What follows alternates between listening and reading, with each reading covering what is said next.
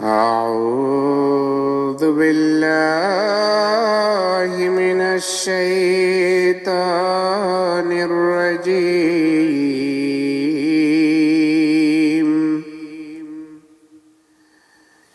بسم الله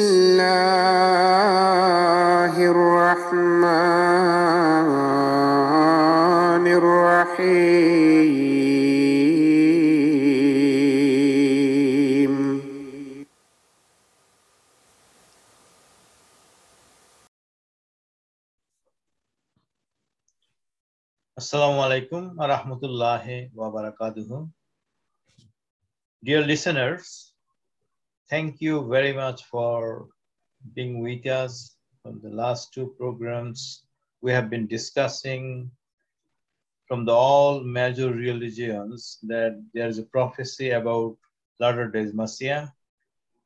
Last two program we covered Hinduism, Buddhism, Sikhism, Confucianism. And this in this episode, we're going to cover two Abrahamic religion.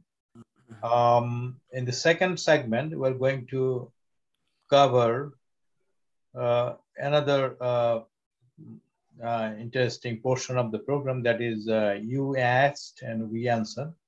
So you asked a lot of questions and a lot of questions floating uh, in this age in people's mind and thought. And we are trying to quest your thirst. Uh, we will pick two questions from those questions, and I hope you will understand and you will be happy with all those answers. Again, you can ask further questions if you want to uh, ask again. Uh, we have our uh, respected scholar, Maulana Imtiaz Ahmed Sra is with us as he always with us to explain to you. So uh, Maulana Imtiaz Ahmed Sra Sahab, the first question I'm going to ask you, the Jews expected the Messiah to rejuvenate Judaism. Please explain from their scriptures and references.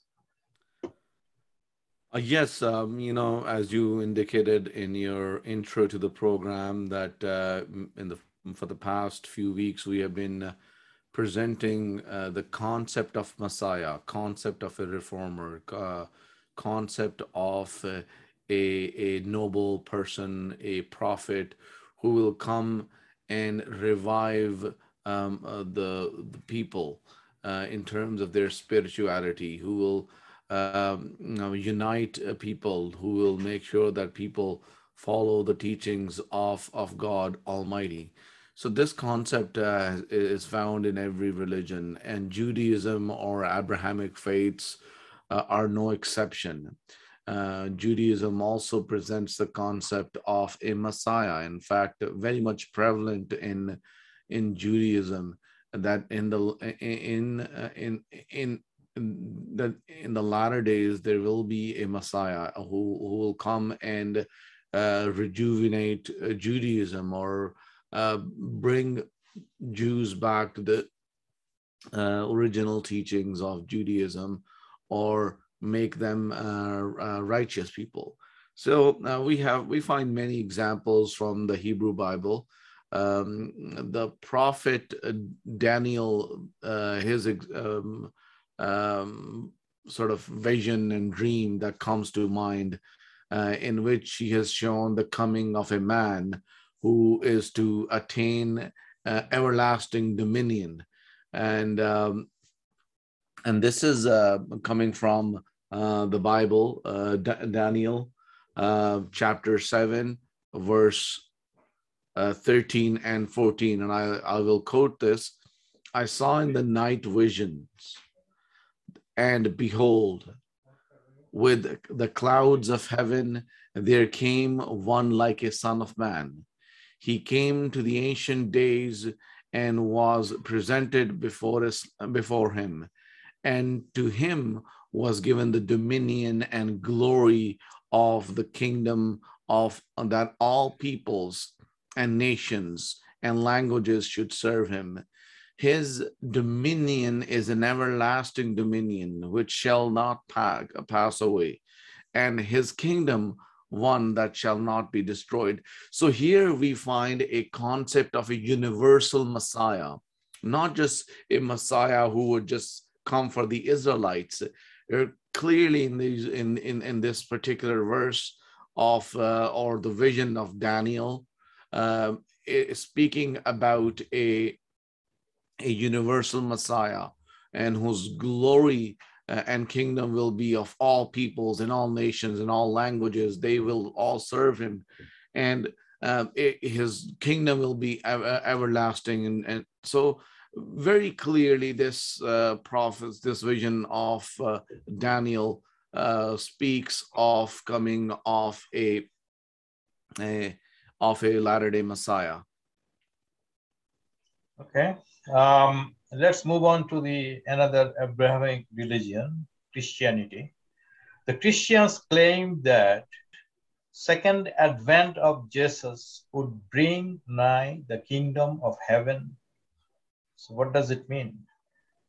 Yes, uh, I mean, uh, like I said earlier, uh, that um, Judaism and Christianity speaks about the coming of latter days. Perhaps uh, uh, Christians or uh, in, in, in the Christian Bible, uh, there are many prophecies about the coming of the Messiah in the latter days or coming of returning of Jesus in the latter days.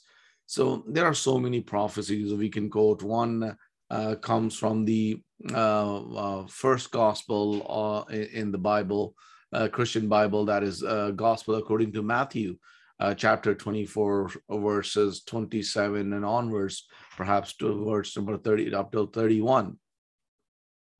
And in this, uh, um, um, you know, a clear prophecy has been mentioned about the Son of Man or the Messiah or the prophet who will come in the latter days and all, many signs have been mentioned as well that these are the signs of his coming and i'll read out to read out um, the actual words of the uh, of the of this reference it says for as the lightning cometh out of the east and shineth even unto the west so shall the coming of the son of man be for whosoever the carcass is, there will be eagles be gathered together.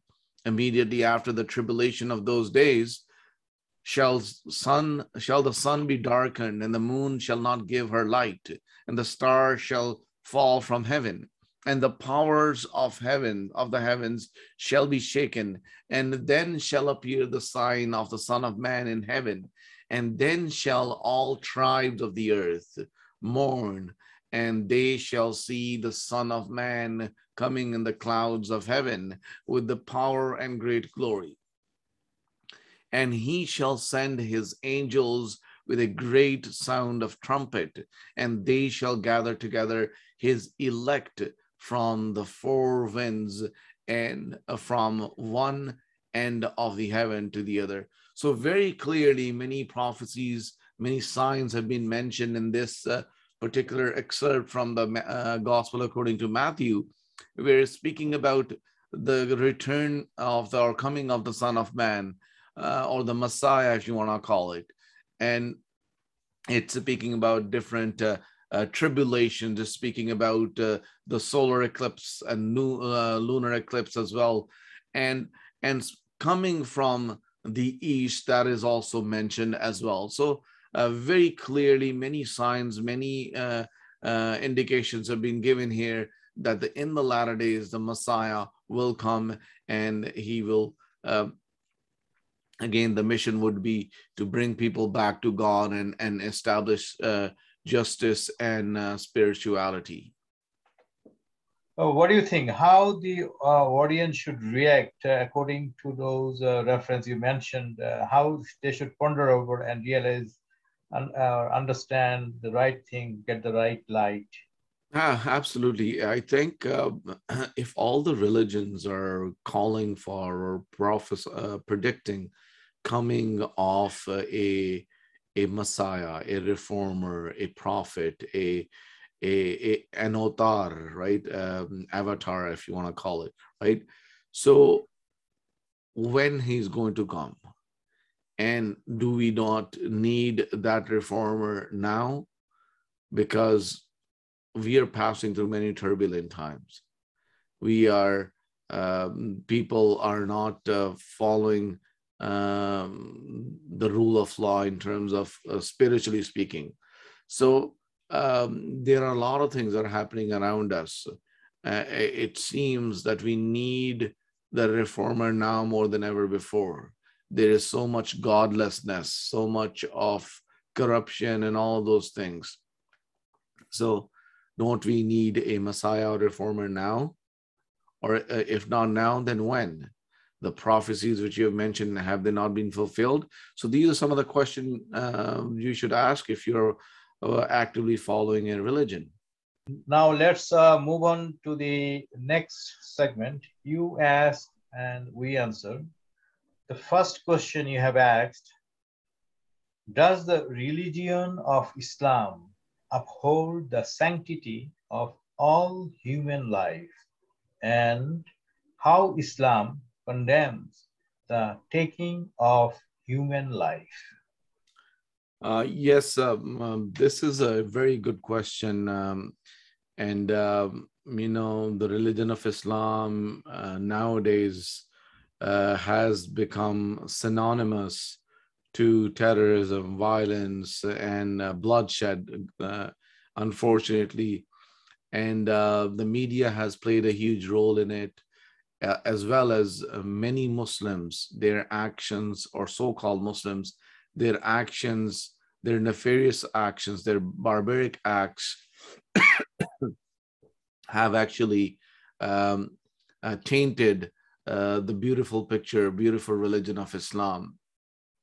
So, uh, I so I so I see where the questioner is coming from. Uh, that uh, perhaps Islam um, allows all this. This is actually a, a misconception about Islam. Islam upholds the sanctity of human life. In fact, all kind of life. Uh, speaking about human life, since the questioner has asked, it says the Holy Quran, which is the word of God, direct revelation of God to the Holy Prophet, peace and blessings of God be upon him. And it says, God Almighty says in the Holy Quran, killing of one soul is akin to killing of all mankind, and saving of one soul is akin to saving of all mankind. So this goes to show that how Islam protects the sanctity of human life. Hence, um, those people who commit a nefarious acts in the name of Islam or kill, take innocent lives and go out and kill mm, people mm, people in in streets or malls or schools and whatnot has nothing to do with the teachings of Islam, uh, because the Holy Quran st- states that killing of one soul is akin to killing of all mankind. How can a person be a Muslim who does not follow the teachings of Islam? The Holy Prophet Muhammad, peace and blessings of God be upon him, once defined who a true Muslim is who a true Muslim is. He defined a true Muslim is he who he whose hands and his tongue is saved from other, meaning he does not harm anyone with his tongue, and he does not harm anyone with his hand. So a Muslim is supposed to give, he's supposed to be a source of peace. That's what the word Muslim uh, means comes from salama, which means peace. The word Islam uh, comes from salama, a religion of peace. So, unfortunately, this um, these days, uh, killing and barbaric acts has become uh, synonymous uh, to the religion of Islam, which in reality is a is a misconception. It is partly due to uh, due to the uh, barbaric acts of Muslims in the name of Islam, which, as I indicated, has nothing to do with the teachings of Islam. Okay, let's move on to the second questions. Islamophobia has been a constant feature in this time and age. There is always been targeted hate crime against Muslims. There is always a misconception about the religion of Islam. What are the reasons of Islamophobia? Um, this is also a very re- relevant question, and I think it's also um, uh, kind of related to our previous question as well. Uh, there are there could be many reasons of Islamophobia. Just just looking at um, uh, the Muslim world in general, um, they some acts of Muslims, nefarious acts of Muslims, cause Islamophobia. Okay, uh, for example, some um, you know we've seen in the news in different parts of the world how Muslims have done few uh, barbaric acts, acts of violence in the name of Islam, and the result of that is that it uh, backfires in other parts of the world or even in, in the same country that uh, people uh, show their hatred against muslim. And that's what you see in the in the form of islamophobia.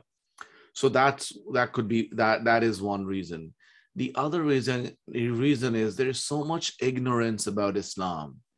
There's so much ignorance about islam. Uh, people learn about islam uh, or hear about Islam from um, the from the media, and the media has their own agenda and what they want to propel. So, providing what channel you're listening to and what kind of information is being given about Islam, uh, and what kind of messaging is given about, about Islam that results in the uh, hate we see in, in, in different parts of the world. Of course, that's the result of Islamophobia. So, uh, so ignorance is is uh, is is other reason as well, and plus just people uh, are not showing tolerance or acceptance.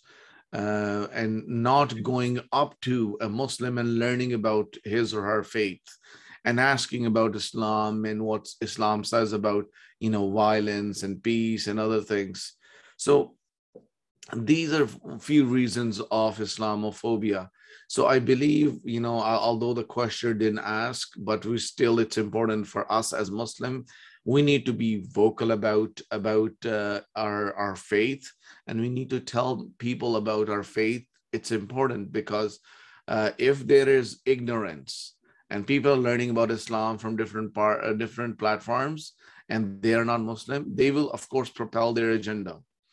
But we as Muslim, we need to, uh, you know, highlight the peaceful and benevolence, benevolent teachings of Islam. That's extremely important. So that's our responsibility. This is uh, one way, perhaps the best way to counter Islamophobia. Oh, can you uh, give uh, some example, like what kind of uh, uh, like uh, what people should uh, vocal about, like uh, one or two points if you highlight about Islam? Um, Saf, Saf Saib, I think this is a very, very good question that you asked.